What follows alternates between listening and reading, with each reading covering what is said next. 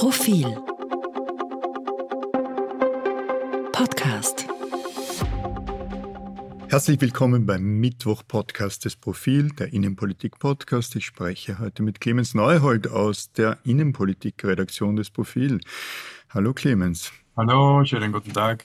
Und ich bin Christian Reiner, noch immer Chefredakteur und Herausgeber des Profil, noch drei Wochen.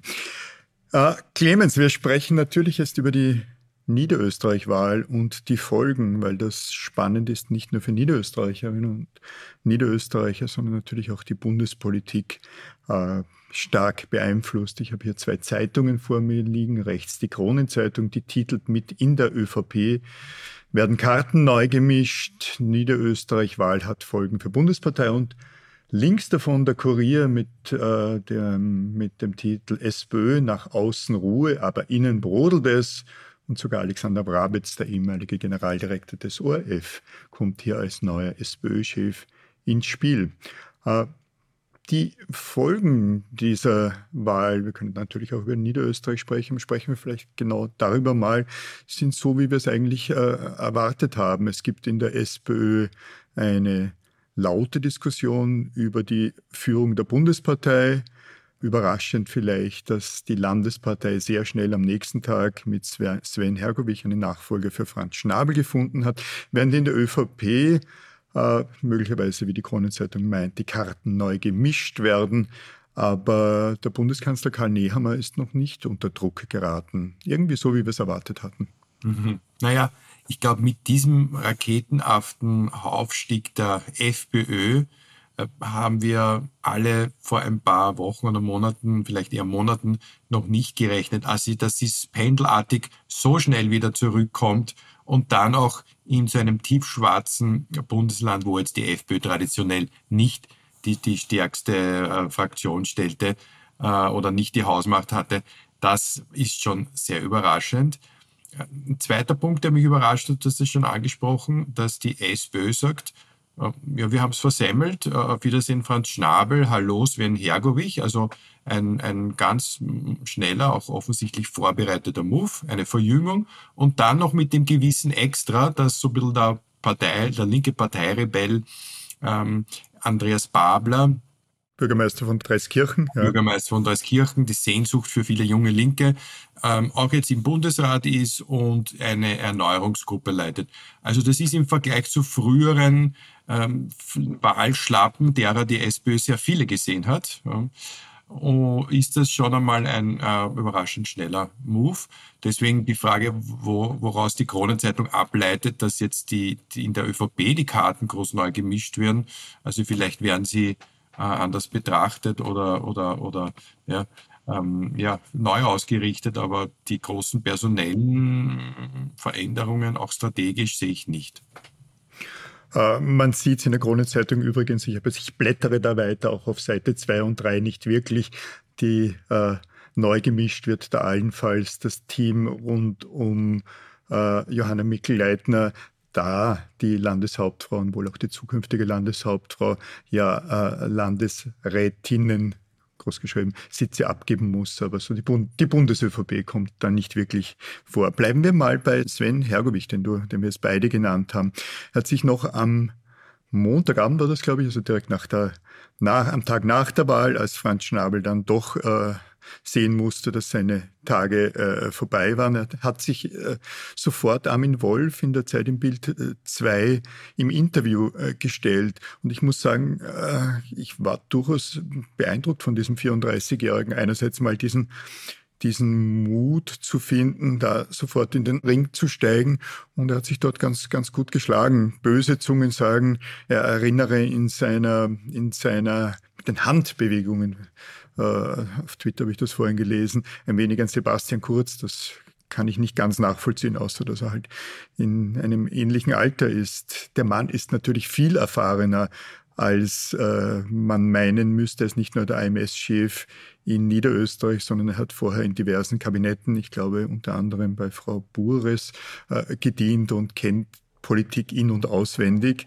Aber dennoch, er hat da eine Mischung aus äh, nass, forsch und offen und dann doch Politiker Sprech gefunden, äh, der, der nun wirklich neu ist für äh, die österreichische Innenpolitik vielleicht nicht, aber jedenfalls für die Sozialdemokratie, wo man ja seit Jahren eher dann Christian Deutsch an der Seite von Pamela Rendi-Wagner in solchen Fällen erleben darf.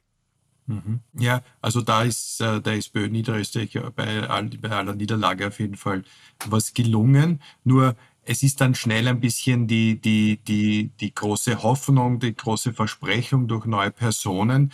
Nur an der Parteispitze ändert sich nichts. Pamela Rendi-Wagner hat seit Jahren Zeit, Profil zu entwickeln und hat es, Stichwort Profil, in unserer ähm, aktuellen Umfrage geschafft, deutlich hinter die FPÖ zurückzufallen. Vier Prozentpunkte dahinter. Ich habe das in meinem Journalistenleben noch nicht, noch nicht gesehen. Bei allen so und so nicht, bei Umfragedaten auch nicht oder kaum. Vielleicht einmal also, ganz kurz. Ja. FPÖ aktuell 28 Prozent, SPÖ 24 Prozent. Mhm. Äh, mhm. selbst bei der bei Beliebtheitsranking ist sie von 15 äh, auf 12 Prozent abgesunken. Das ist die Kanzlerdirektfrage, Kickel vor ihr. Also das ist schon die ganz andere Ebene. Und da wären ehemalige AMS-Chefs, die jetzt nett wirken und vielleicht eine gewisse Hoffnung wirken und auch ein Andreas Babler an dieser großen Gemengenlage ähm, wird, wird das einmal nichts ändern. Das ist vielleicht für die Zukunft mal ein Versprechen, dass äh, nicht Franz Schnabel jetzt weitere, weitere Jahre eben, eben so, so in, in der Pension dann schon weitermacht, ähm, sondern äh, die eigentliche, der eigentliche Punkt ist, dass die SPÖ eine Jahrhundertchance gerade verspielt oder verspielt hat, nämlich als die soziale Partei in der größten sozialen Krise äh, seit Wiederaufbau, muss man sagen. Also eine massive Inflation, eine massive Teuerung, wo man mit Milliarden dagegenhalten muss. Und diese Partei verliert dramatisch in Umfragen in dieser Zeit und die FPÖ ist oben. Also das ist uns noch, glaube ich, gar nicht so bewusst, welche Jahrhundertchance oder Jahrzehntechance, wie man es nennen will, gerade von der Sozialdemokratie verspielt wird. Und ob diese Chance, diese Elfmeter wiederkommen, es kann auch ganz anders sein. Es kann sich wieder verschlechtern, die Ausgangslage. Also das muss man mal auf der anderen Ebene gut analysieren. Bin bin da völlig bei dir. Ich glaube, ich bin ja auch einer der wenigen im Lande unter den Journalistinnen und Journalisten, die immer gesagt haben, die FPÖ wird wiederkommen. Das war das war in den 90er Jahren nach dem ordentliche Beschäftigungspolitik-Sage von Jörg Haider, so nach Knittelfeld und der Abspaltung des BZÖ. Äh, es war nicht anders nach dem, nach dem Ibiza-Video. Äh, die FPÖ kommt einfach in diesem Land immer wieder. Und was ja ganz spannend ist, auch mit Bezug auf Personen, ich gebe dir völlig recht, Sven Hergovich wird da jetzt gar nichts, gar nichts drehen. Äh, die, die, die, die Stärke der FPÖ ist stark abgekoppelt von der Frage, wer äh, wer an der Spitze steht, während man in den 90er und frühen äh, 2000er Jahren noch davon sprach, nun das sei die, dieses Ausnahmetalent, ist wahrscheinlich das falsche Wort, diese Ausnahmeerscheinung Jörg Haider, die den, die Durchschlagskraft jenes freiheitlichen Populismus erst erzeuge, hatte man dann schon bei Strache gesehen, der ja eine wirkliche Schmalspurvariante von Jörg Haider war, dass das auch mit Strache funktionierte. Und bei Kickel war die Diskussion erst recht gegeben. Bei, bei Herbert Kickel meinte man, na, das sei eine gläserne Decke da. Herbert Kickel sei, hätte nicht das Populismusformat und damit könne die FPÖ äh, sicherlich nicht mehr äh, derartig punkten. Es stimmt nicht. Die Freiheitliche Partei hat sich völlig abgekoppelt und, äh, von der Frage, wer sie führt. Dazwischen hatten wir Norbert Hofer, der nun auch nicht unbedingt der äh, Büttenredner mit, äh, mit, mit großer Durchschlagskraft wäre. Es ist eine eigenartige Gemengelage an Stimmungen, die der Freiheitlichen Partei zugutekommt und umgekehrt, und das hast du ja gerade gesagt, die Schwäche der Sozialdemokratie, die jetzt hätte sie Messages äh, und Personen, die sie transportieren könnten, eine, eine große Chance gehabt hätte. Ganz kurz äh, musste der ehemalige Bundeskanzler Christian Kern ja bedauern, dass er nicht geblieben war, als es so aussah, als hätte die Sozialdemokratie jetzt eine Chance auf, auf Kanzler beziehungsweise Kanzlerin und nun liegt Pamela Rendi-Wagner äh, vier Prozentpunkte hinten. Äh, womit wir, wir waren es schon auch bei der Frage sind, äh, ist Herbert Kickel um die FPÖ zu stoppen. Wir werden uns in der kommenden Ausgabe des Profils natürlich auch groß mit, mit, dieser, mit dieser Frage äh, beschäftigen. Und so wirklich, so wirklich sieht man das nicht. Wenn wir auf die ÖVP ähm, kurz nochmal zu sprechen kommen. Die ÖVP hat in, in Niederösterreich versucht, das wohl wichtigste Thema der Freiheitlichen, nämlich Migration, Fremde, Asyl, beziehungsweise die Kehrseite des Ganzen, nämlich Xenophobie und Ausländerfeindlichkeit zu spielen. Die ÖVP hat versucht, damit zu punkten und es ist das passiert, was jeder äh, Politikberater hätte prophezeien können. Dadurch, dass die ÖVP das Thema hochgespielt hat, hat nicht die ÖVP gewonnen, sondern die Freiheitlichen, deren Thema das nun mal ist. Die SPÖ hat dazu überhaupt keinen Kurs und der Volkspartei wird es wohl auch nicht äh, auch nicht gelingen, einen glaubwürdigen Kurs in dieser Frage einzuschlagen, den Sebastian Kurz ja durchaus hatte mit seiner gar nicht so erratischen, aber mit seiner hart gespielten, das ist vermutlich der richtige Ausdruck, mit seiner harten, hart gespielten Antimigrationslinie. Kurz zu deinem, bevor ich dir äh, widersprechen möchte, im letzten Punkt, äh, äh, zum, zum, zum, äh, zum Punkt der blauen Führung. Also das ist natürlich interessant, wenn man vergleicht, erster blauer Höhenflug Jörg Haider, zweiter blauer Höhenflug Heinz-Christian Strache. Bei beiden konnte man die Analyse ziehen, dass sind, das ist auf Personen auch, dass das auf charismatische Rechtspopulisten aufbaut. Haider noch mehr als Strache, aber auch Strache, der in der Disco unterwegs war, der einfach äh, Anti-Establishment verkörpert hat und ein, ein, ein Typus war.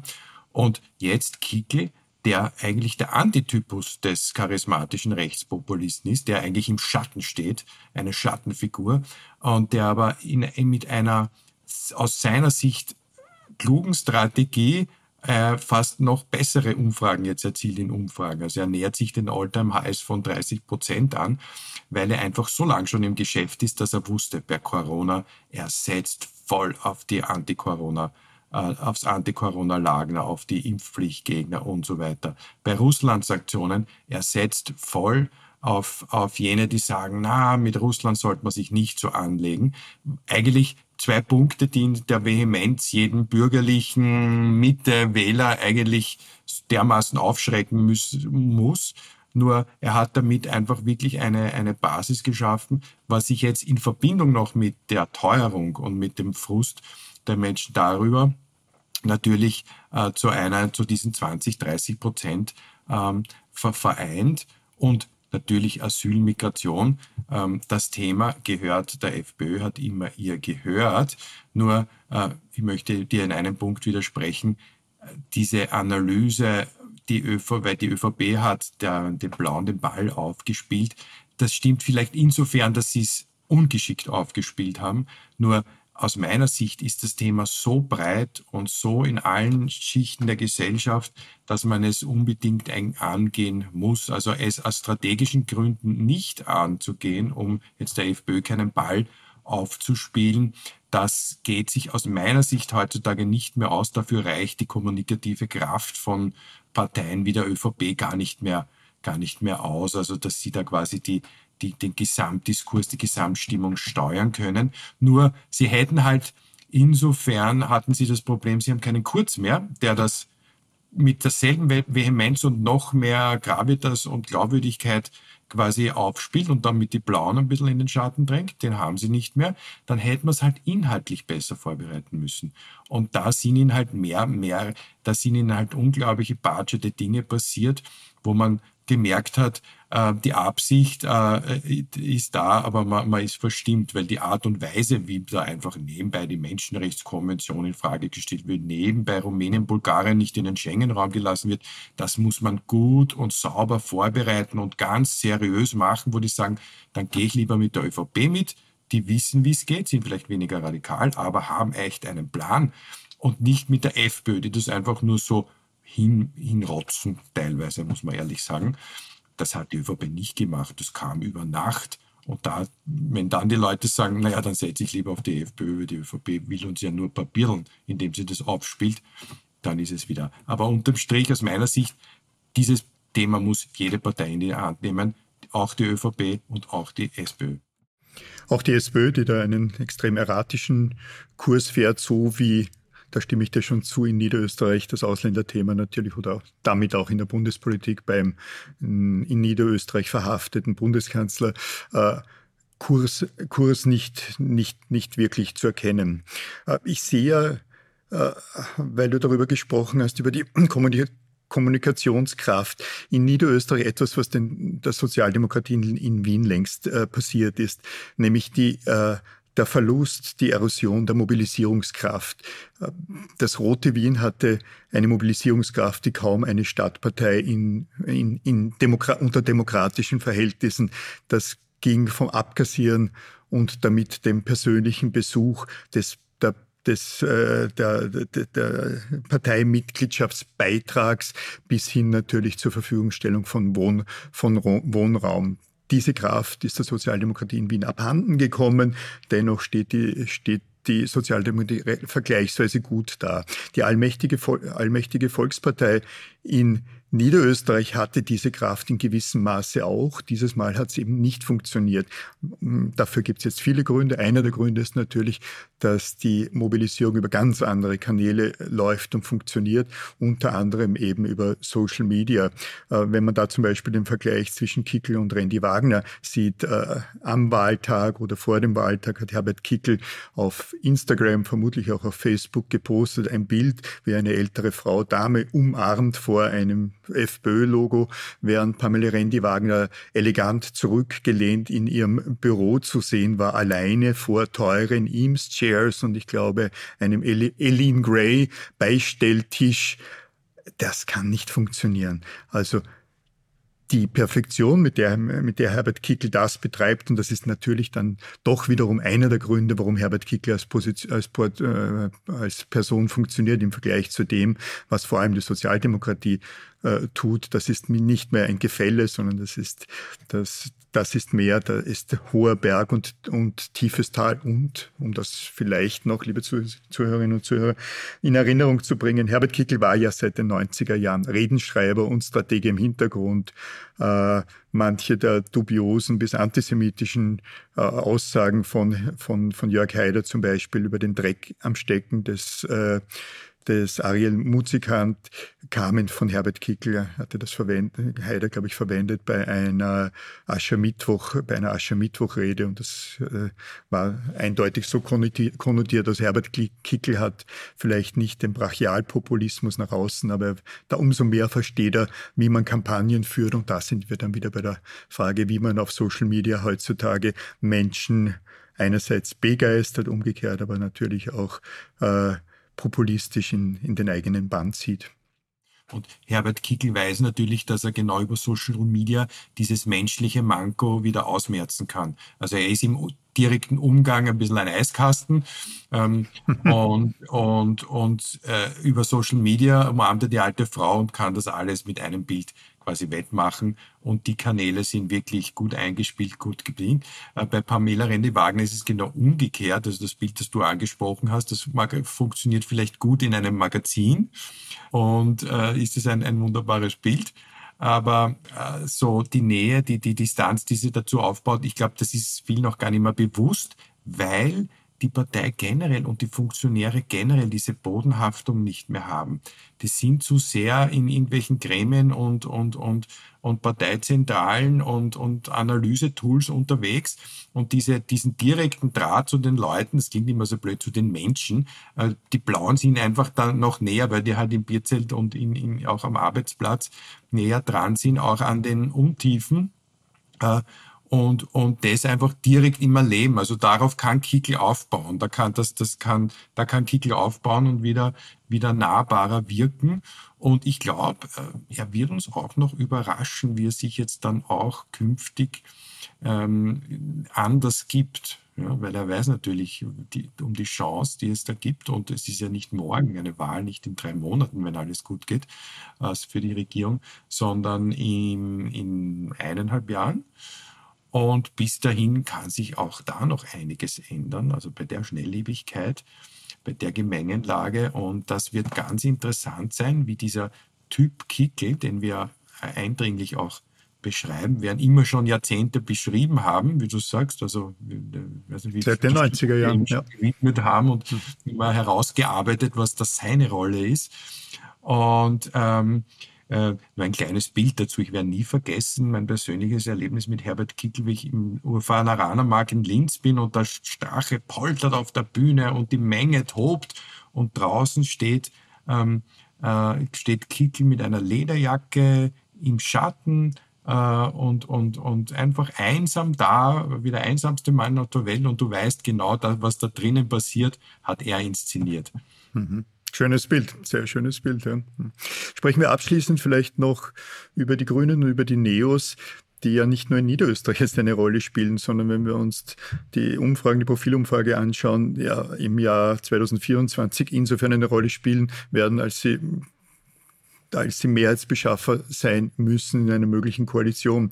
Ich finde ja, dass die Neos sich dafür, dass es hier um einen sehr ländlichen Raum ohne große Städte geht, überraschend gut geschlagen haben. Ich glaube, ein ganz leichtes Plus. Sie haben den, den, den Clubstatus zwar nicht erreicht, aber überraschend gut. Aber für mich sind eigenartigerweise durchaus die Grünen auch Wahlgewinner. Die Grünen, und zwar nicht, weil sie leicht zugelegt haben, sondern weil sie nicht in den Sog der Regierungspolitik von Wien geraten waren und nicht mit von der ÖVP und von diesen multiplen Krisen nach unten gezogen wurden. Auch nicht äh, von der Enttäuschung der sehr sensiblen und man könnte sagen Situation, damit situationselastischen äh, grünen Wählerinnen und Wähler, die nicht so zufrieden sein können damit, dass die Grünen nun äh, nicht die eine und andere Krot fressen müssen, gerade in der, Aus, in der äh, Ausländerpolitik mit der ÖVP mitziehen müssen. Wenn man das alles summiert, also die Juniorpartner in einer Regierung, eine Regierung, die unbeliebt ist und die Unzufriedenheit der grünen Wähler. Und dann gelingt es den Grünen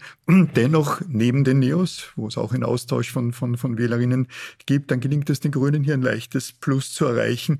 Das ist eigentlich eine kleine Überraschung der Volksgeschichte.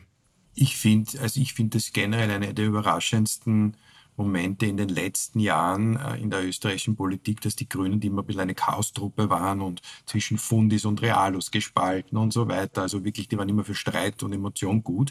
Und dann ist genau jene Partei, die sagt, so, wir sind jetzt erstmals in einer Regierung, wir nehmen uns ein paar Projekte, nämlich konkrete Umweltprojekte, nicht Kraut und Rüben, sondern diese drei, vier, fünf Umweltprojekte nehmen wir uns konkret vor.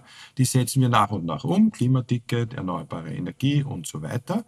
Und das wirkt. Dadurch sind sie der stabile Faktor. Sie sind nie reingefallen auf diese ÖVP-Asylschiene, wo dann alles gleich wieder explodiert wegen Anlassfällen. Nein, Werner Kogel hat es geschafft, sich ruhig rauszuhalten, weiterzumachen, trotz allen Drucks und diese Projekte durchzusetzen. Und genau das, glaube ich, hat auch dazu geführt, Stichwort bundespolitischer Einfluss auf Landtagswahlen, einmal umgekehrt, nämlich positiv, dass dann auch im Land Niederösterreich sagen, ja, das ist eine stabile Partei, ja, die machen, was sie, was sie versprechen, ja, denen gebe ich meine Stimme, ohne viel Aufregung. Und das, wie gesagt, wir reden über die, über die Grünen, ja, weil Ex-Peter Pilz und so weiter dabei waren, also was immer gut zugegangen ist, äh, also dass die der stabile Faktor wären und was sich jetzt eben in Niederösterreich wieder gezeigt hat, und das in einer Regierung, die eigentlich europaweit den Frust abbekommt, ähm, wirklich, wirklich erstaunlich. Bestes Beispiel, äh, Sigi Mauer, Clubobfrau der Grünen, äh, der Grünen im Parlament, von der Sebastian Kurz noch gesagt hatte, wenn eine Koalition mit den Grünen, dann niemals mit Sigi Maurer in einem Ministerinnenamt. Ja, schon das Maurer, Archiv. Ja, richtig. Wir, wir sind schon länger, schon länger in diesem Job. Äh, Sigi Maurer ist zwar nicht Ministerin, aber hat eine Art von Pragmatismus erreicht, der nun wirklich überraschend und bewundernswert ist und gibt ein Ort und ein ziemlich unlikely Couple mit dem Clubobmann der Grüne mit August äh, Wöginger her. Lieber Clemens, herzlichen Dank für das gemeinsame Diskutieren. Danke, Christian. Liebe Zuhörerinnen, liebe Zuhörer, danke, dass Sie uns Ihre Zeit gewidmet und geschenkt haben. Im kommenden, in der kommenden Print- und E-Paper-Ausgabe vom Profil ab Samstag und Sonntag widmen wir uns selbstverständlich ausführlich genau den Themen, über die wir heute gesprochen haben, haben aber auch noch eine kleine Überraschung rund um die Freiheitliche Partei für Sie vorbereitet und viele Themen mehr. Danke und bis zum nächsten Mal.